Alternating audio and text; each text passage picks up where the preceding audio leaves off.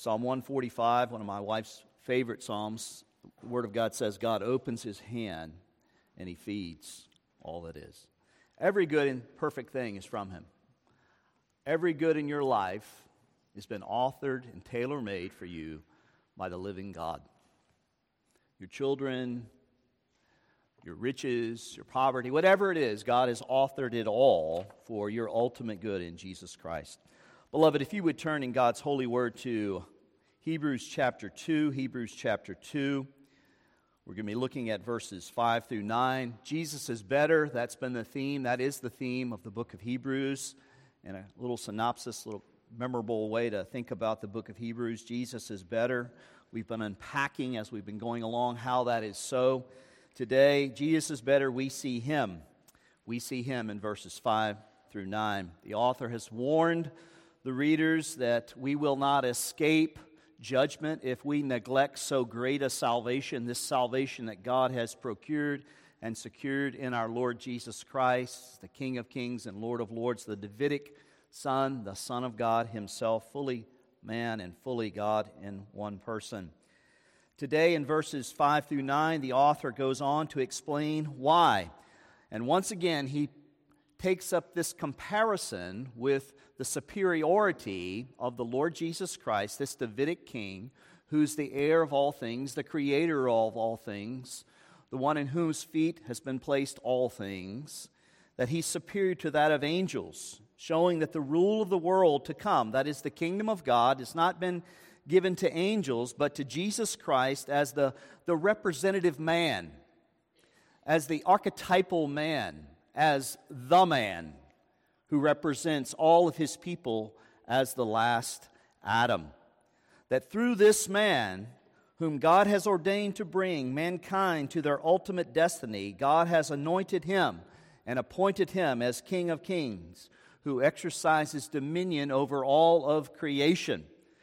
How was this accomplished? This was accomplished through his incarnation, when he assumed our humanity, when he assumed a nature like us, joining himself and his divine nature to his human nature in one person through the incarnation, his cross, and subsequent exaltation.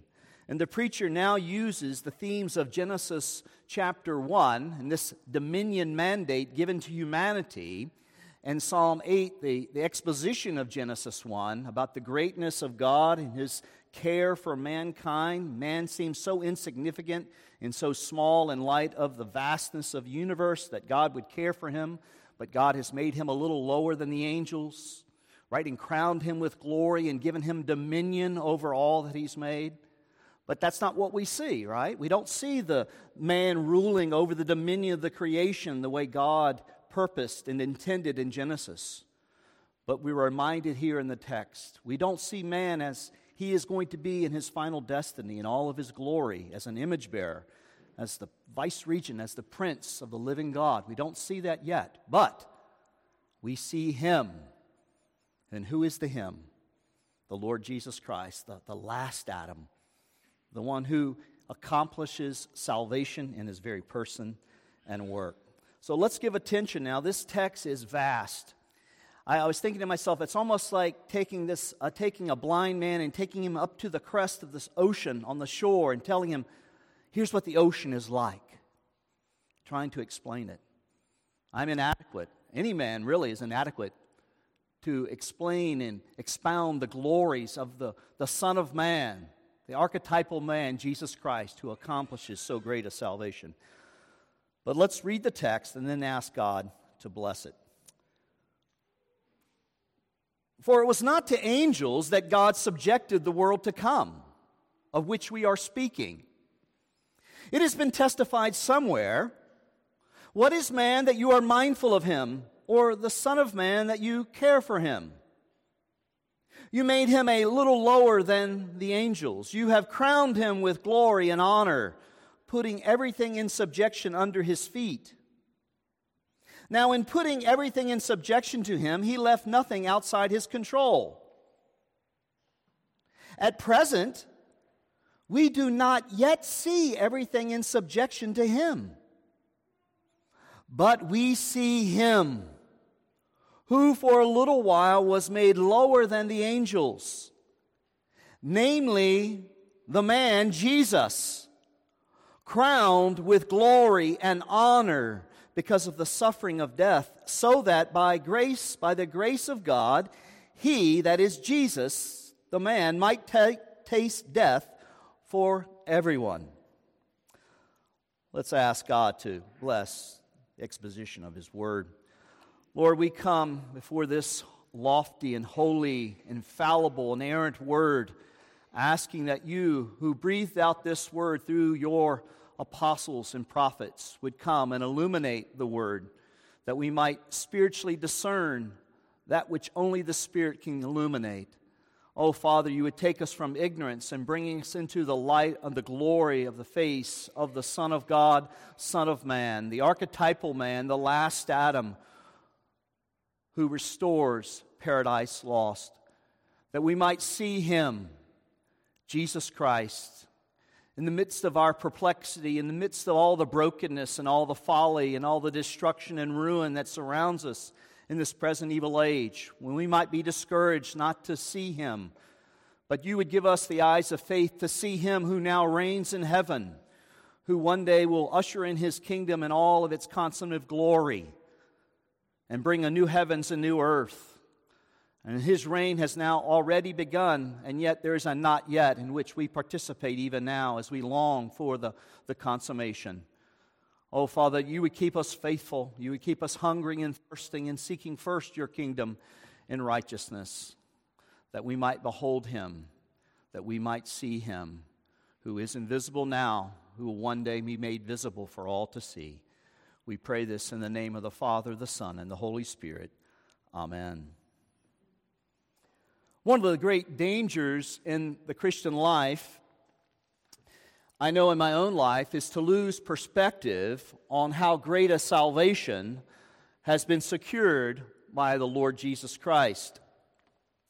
The temptation is to see and understand salvation merely in individualistic or parochial ways, right? As a tribal religion is somehow just affecting this little small body rather than the universal body of the Lord Jesus Christ and the, and the cosmic redemptive nature of new creation beginning in the resurrection of the last Adam. That nothing less than this has occurred and in the dawn, in the resurrection of the Lord Jesus Christ. That the, the living God in Jesus Christ was reconciling the world to himself, fulfilling his purpose and plan for humanity, for all humanity, for all eternity. That as humans, we have an inherent dignity, that we have value, and we're created to rule the creation as God's subjects, as God's vice regents as those who've been given this authority. And it's this underappreciation and realization of salvation that was, that was causing, the, causing the believers there who are receiving this letter to, to doubt what Jesus has done. They're doubting the goodness of God. And this is understandable, right? They're, they're under persecution.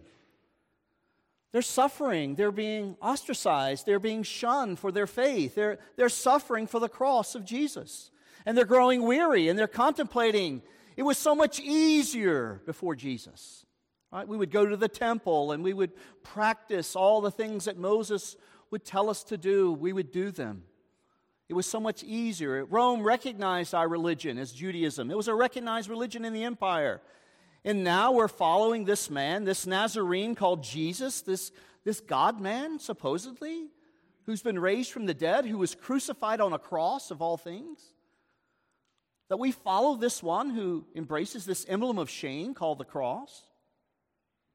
You see, they were failing to appreciate all that God had done in God's final word, the Lord Jesus Christ. And beginning in verse 5, the author continues his argument showing the superiority of Christ over the angels. Look what it says there. He picks it up with the word for, picking up what he had just stated there in chapter 1, 14, that angels are giving as ministering spirits. For it was not to the angels that God subjected the world to come, of which we are speaking. Now, what is this phrase, world to come? What does it mean? What does this clause mean? It refers to the new heavens and earth, where the dominion lost by Adam will be restored to humanity in the last Adam. It's nothing less than the new creation, the kingdom of God itself and all of its consummate glory. In Hebrews 12 22, it's called the heavenly Jerusalem. In Hebrews 12 28, it's called a, a kingdom that cannot be shaken. Saints, while angels are, are glorious and angels are majestic, it is not to angels, not to these messengers, these angelic hosts, that God has given the authority and the dominion to rule creation. Not over this age, nor the age to come. Rather, it's to human beings that God has given this, this right. Do you remember what Wes read in Genesis 1:26? Then God said, "Let us make man in our own image, after our likeness, and let them have what? Dominion. Let them have rule over the fish of the sea, over the birds of the heavens, over the livestock, and over the earth, and over every creeping thing that creeps on the earth." And here in chapter 2 of Hebrews, verses 6 to 8, the author goes on as he takes up, as it were, Psalm 8 into his hand, into his heart, and expounds on Psalm 8 as a commentary on Genesis 1 26 to 28. Right? This mandate, this dominion that God originally gave man as his image bearer. Notice what he says in Hebrews 2 6 through 8. It's been testified somewhere. Isn't that interesting? He would put it this way.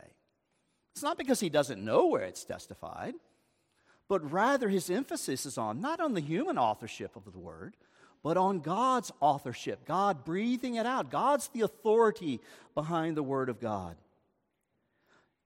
It has been testified somewhere. What is man? Now, you need to think collectively here, the generic sense, mankind. What is, what is humanity? Right? Isn't that the question we all long to know? What is humanity? What is man?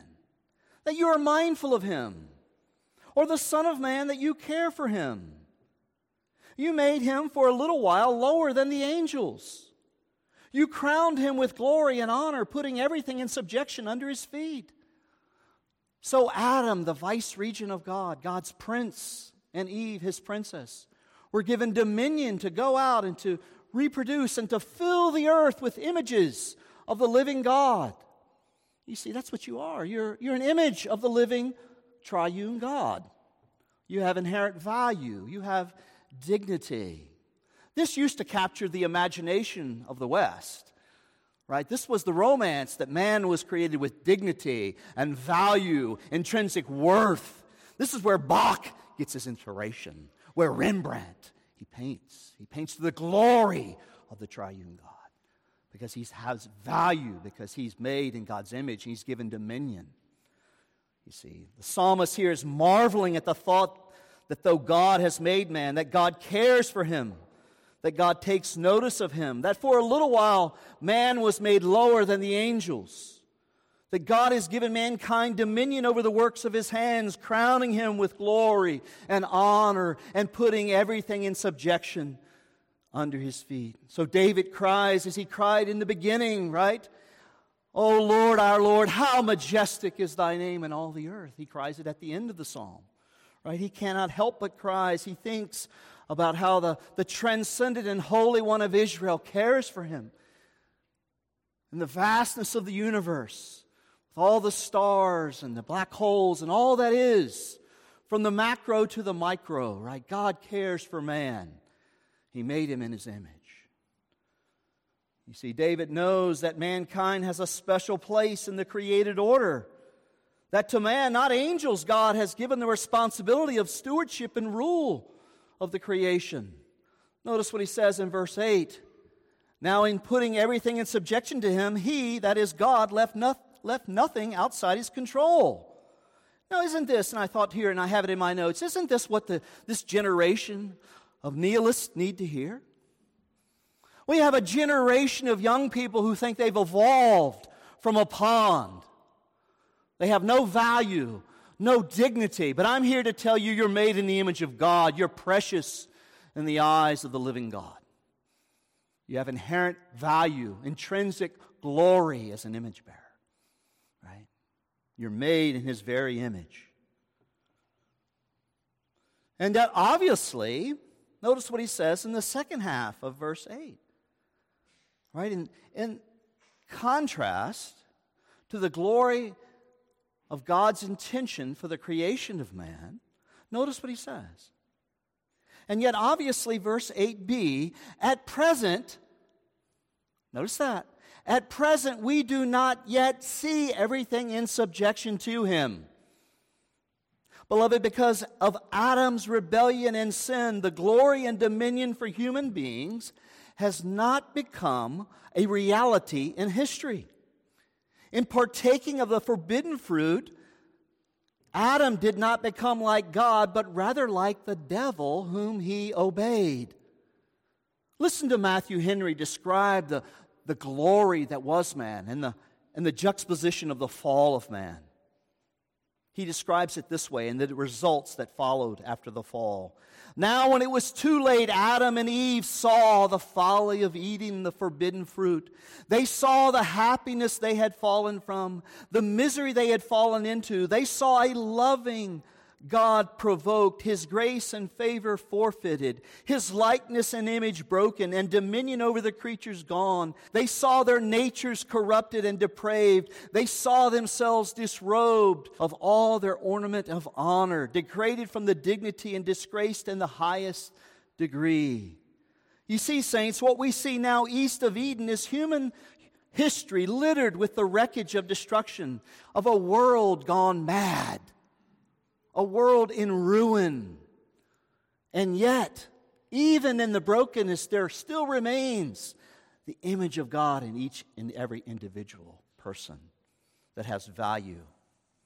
You see, it's obvious, though, that at present time, this world is not under the rule of humans as God had desired. The story of humanity is a story of dominion loss. This begs the question will it ever be realized? Will this dominion and will this glory and this subjection of all creation ever be placed under the feet of man? Will there ever come a time in the future when everything will be in subjection to us as God originally planned? And the answer of Hebrews 2 is yes. In the resurrection of the last Adam, the realization has begun. The future has invaded the present in the resurrection of Christ. And while it's true at present we don't see it, the preacher reminds us in verse 9 of what we do see. Right? We don't see man reigning in glory in a pristine environment in paradise. No, it's paradise lost. But what do we see? Look at verse 9. What do we see? We see him. Well, that begs the question who's the him? Who's the antecedent to the him, the pronoun? We see the last Adam, the, the representative man, the Davidic king, who for a little while was made lower than the angels, namely Jesus. Notice he doesn't say Jesus Christ. You know why? He's trying to stress the humanity of the Son of God. That a man is now reigning in heaven. The glory lost, paradise lost, is now paradise restored in this last Adam. He is crowned with glory and honor because of the suffering of death, so that by the grace of God he might taste death for everyone. We see Christ, who in his incarnation for a little while was made lower than the angels, but now rules and reigns at God's right hand, is therefore crowned with glory because of the death he died for sinners. You see, by faith, what do we see? We don't see man reigning in his glory. Where do you see it? You cut the news on? Do you see it there? Does CNN give us the glory of man? Fox? Your blog post? Drudge Report? No, you don't see the glory of man. You see the folly and the brokenness and the foolishness of man. But we see him. We see him, the Lord Jesus Christ, the, the last Adam, who for a little while, 33 years, was made lower than the angels in the incarnation that he might restore the glory of mankind, the glory of creation, that he might not only restore it, but he might advance it. He might elevate it to what Adam could have done if he'd have been confirmed in holiness by not disobeying God. He would have been secured, and the, and the tree of life would have been free for him to come and eat. But Adam failed. And in so doing, brought himself and all his posterity into this brokenness, into this world now full of sin and destruction. But we see him, church, do we not? You see, beloved, Jesus has fulfilled the vocation God intended for humanity. And though it is we, as the sons of Adam and daughters of Eve, who deserve to die because of sin, it was He whom the Father gave up at the cross in His love to rescue hell-bound sinners. It was the perfect man, the beloved Son, in whom the Father was well pleased, who was given to rescue sinners from death and judgment through His blood. And notice that it says He tasted death. Now, you might think, well, He did. He, that just gives the connotation, perhaps, well, maybe He just sipped it. No, beloved, no, no, no, no. No, no. No. This word taste is the word in Greek to, to experience in its fullness. He experienced death in all of its fullness. No man has experienced death like the Son of God at Calvary on that cross. On that Good Friday, when he cried from the cross, My God, my God, why have you forsaken me? He who knew no sin was becoming sin in that moment as the sins of his people were laid on him. Just like in the book of Leviticus, they would take the, the lamb, and the father would take the lamb and bring it to the temple before the priest, and the father would confess the sins of himself and his family over that lamb, that that lamb might be reckoned a sinner, all foreshadowing as a type to the antitype, this last Adam, this archetypal man, the representative man Right? Notice, I want you to notice this as you're reading the Bible. Notice how God uses his reference referring to Jesus as the man. Pilate on Good Friday calls him, Behold the man. You see, he represents all humanity, right, as the archetypal man, the perfect man, the perfect representative man for his people. You see, beloved, that is what he's done. He died for everyone, it says here. Now we know that's not everyone without exception, but everyone without distinction. This must be understood in context. If you were in Sunday school this morning, you would have heard a, a faithful exposition of this concept. Right? Everyone here is interpreted in verse 10. Who is the everyone he died for? Verse 10, for the many sons brought to glory.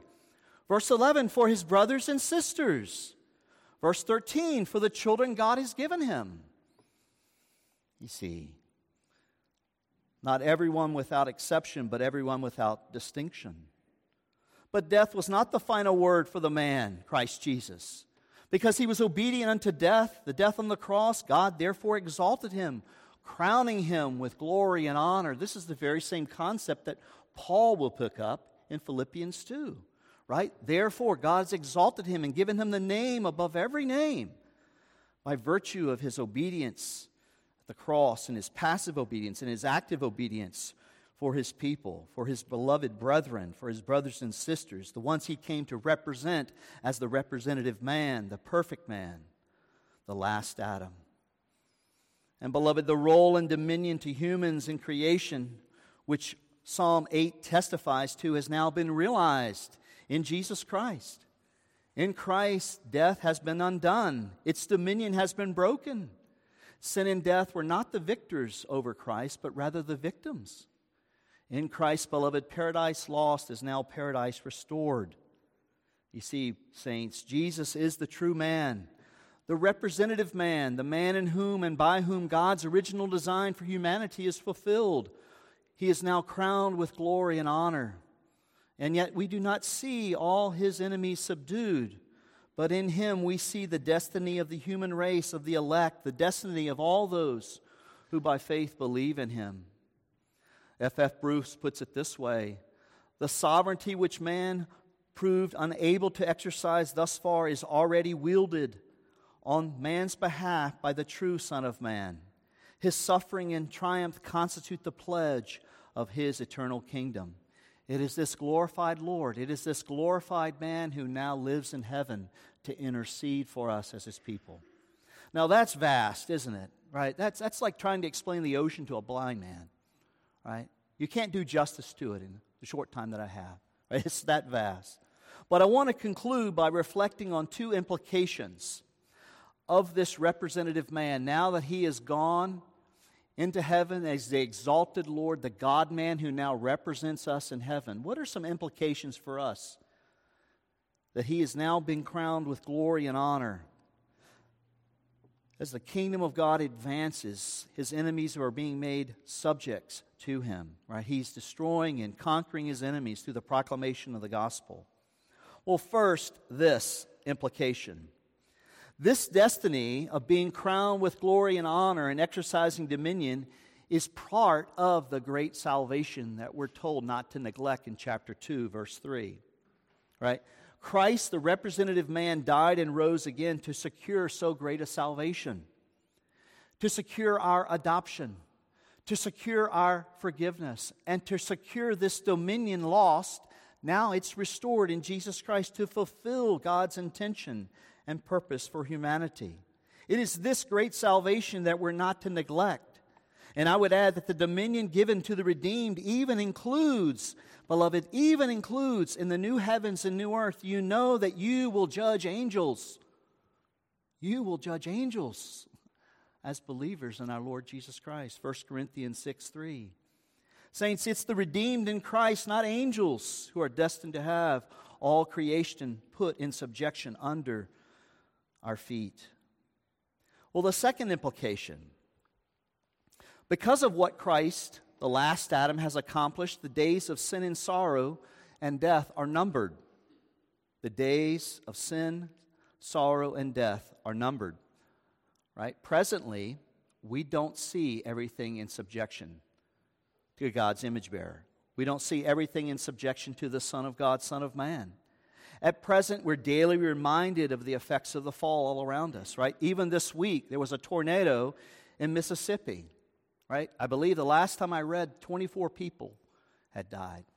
Hurricanes, famines, pestilence, pandemics, war, earthquakes mar the landscape of all creation. At present, friends and family suffer the, rage, the ravages of, of cancer. Some of us in this room are going to die of cancer.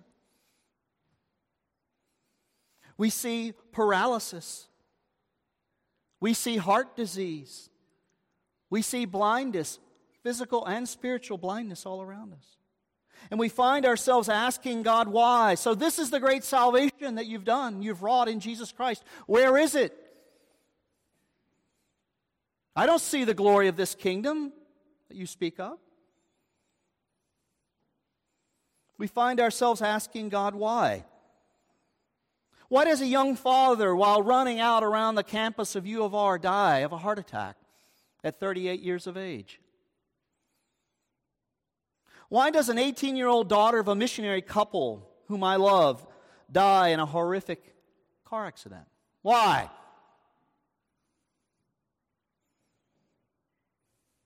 Why does an elderly lady fall prey to a scam artist who takes all that she has,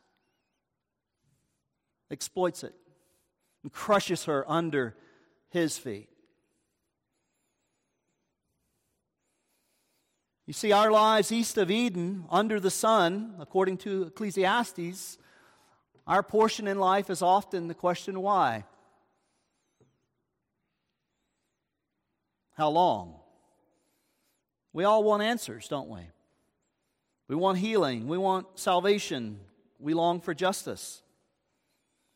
And sometimes the sight of heaven, God graciously gives it, but not always.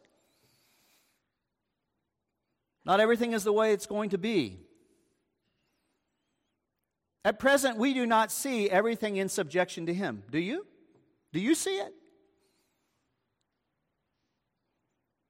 Do you see everything in subjection to the representative man, the Son of God? You think the saints in Sudan see it? Or North Korea? Or Algeria? Or North Africa? Do they see it? At present, we do not see everything in subjection. And notice what the Bible, the Bible doesn't sugarcoat it, right? It doesn't give us some Pollyanna answer. Oh, just cheer up. Ignore it. Put your head in the sand.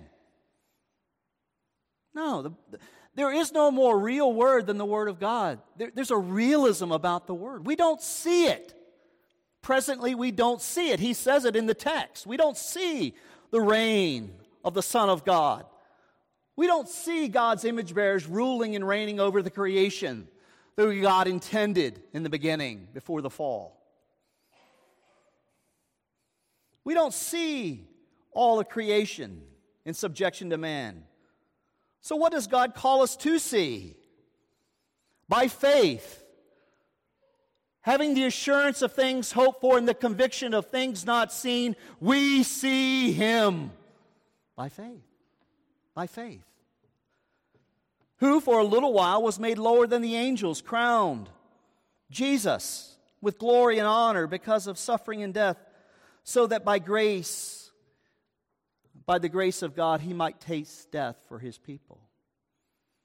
Saints, what we see is Psalm 8 already fulfilled in Jesus Christ.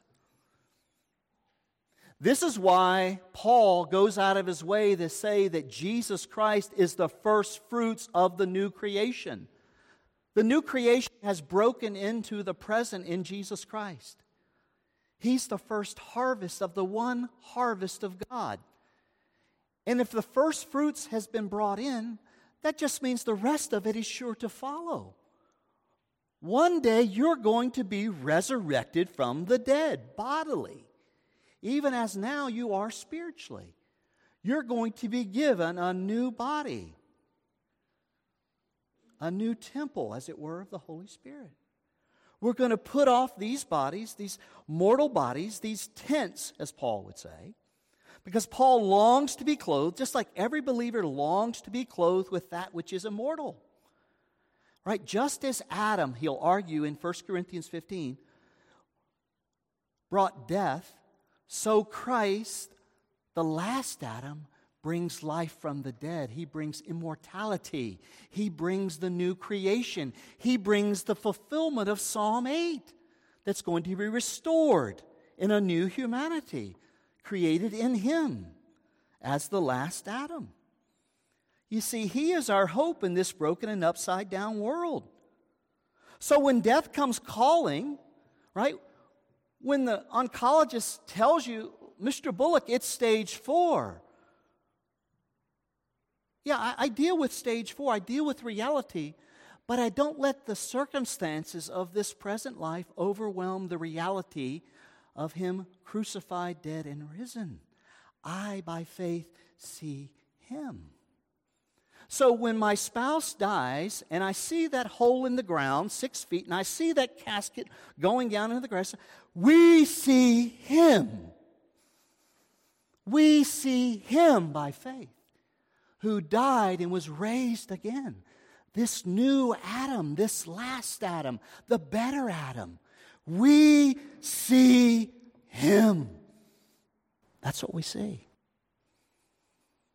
In the dark night of the soul, when you're going through life and you have more questions than answers, we see Him by faith, young people. Right? You're looking for definition, you're looking for meaning.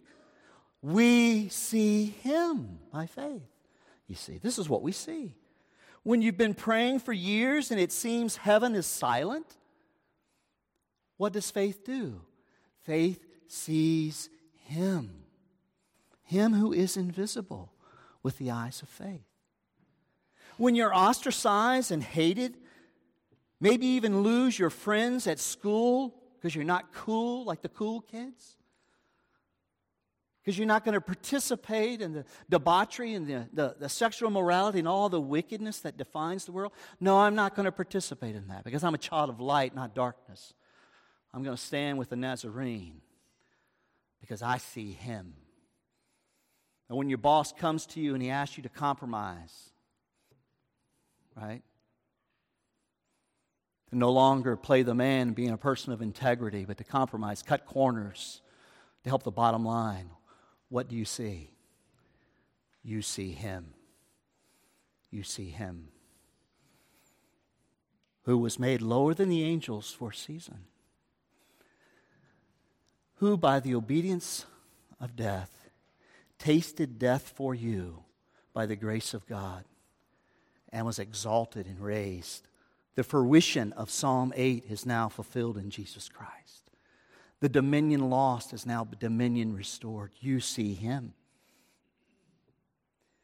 All saints, though the fig tree doesn't blossom, nor there be any fruit on the vine, the produce of the olive fail, the fields yield no food, yield no food, the flocks be cut off from the fold, and there be no herd in the stalls. Yet we will rejoice in the Lord. We will take joy in the God of our salvation because by faith we see him. We see him. No matter what happens to us, we see him, don't we? In conclusion, fix your eyes on him, the author and the finisher of your faith. The pain, the futility, and death that mark and characterize this present evil age don't have the final word. The Son of Man does. The Davidic king of Psalm 8. So the next time you read Psalm 8, I want you to read it with this understanding. I see him who fulfills this for me, and his destiny is my destiny. One day I'm going to be raised from the dead bodily, and I'm going to see him, and I'm going to be like him. He will still be the God man, unique forever, but you will be restored in the image of God in all of its fullness, all of its glory. C.S. Lewis said if you were to see someone in this state of glorification, you would be tempted to fall down and worship. That's how great and glorious it's going to be you're going to be restored in all of your fullness. O Lord, our Lord, how majestic is your name in all the earth. Beloved, Christ has lived and died for sinners. Christ has conquered the grave. The last Adam, the representative man, the archetypal man. See him. This week, when you're struggling, see him. Cast your eyes on him who loved you and gave himself for you. Let's pray together. Our Lord and our God, we thank you for your faithfulness. We thank you that the Lord Jesus Christ is the victor over the grave. He's the better Adam, the last Adam who brings new creation. And there's an overlap, Lord, in this world as though the creation has already begun anew in Jesus Christ, and yet we still remain this side of that new creation, the consummation of it. We live in the not yet, but we live with the hope of the already and what will be and our destiny before us, the future grace that awaits us in Jesus Christ, when we will see Him and we will dwell with Him in the new heavens and new earth, when dominion lost will be fully realized in all of its glory and dominion restored in Jesus Christ. Oh, Father, keep us, encourage us, strengthen us to hold fast to this great gospel, so great a salvation. May we not neglect it. We pray in the name of the Father, the Son, and the Holy Spirit. Amen. Let's stand and sing our final hymn, Be Thou My Vision. I did not plan that. God and the Holy Spirit did using his instrument, Nels. Let us stand and sing 642, Be Thou My Vision.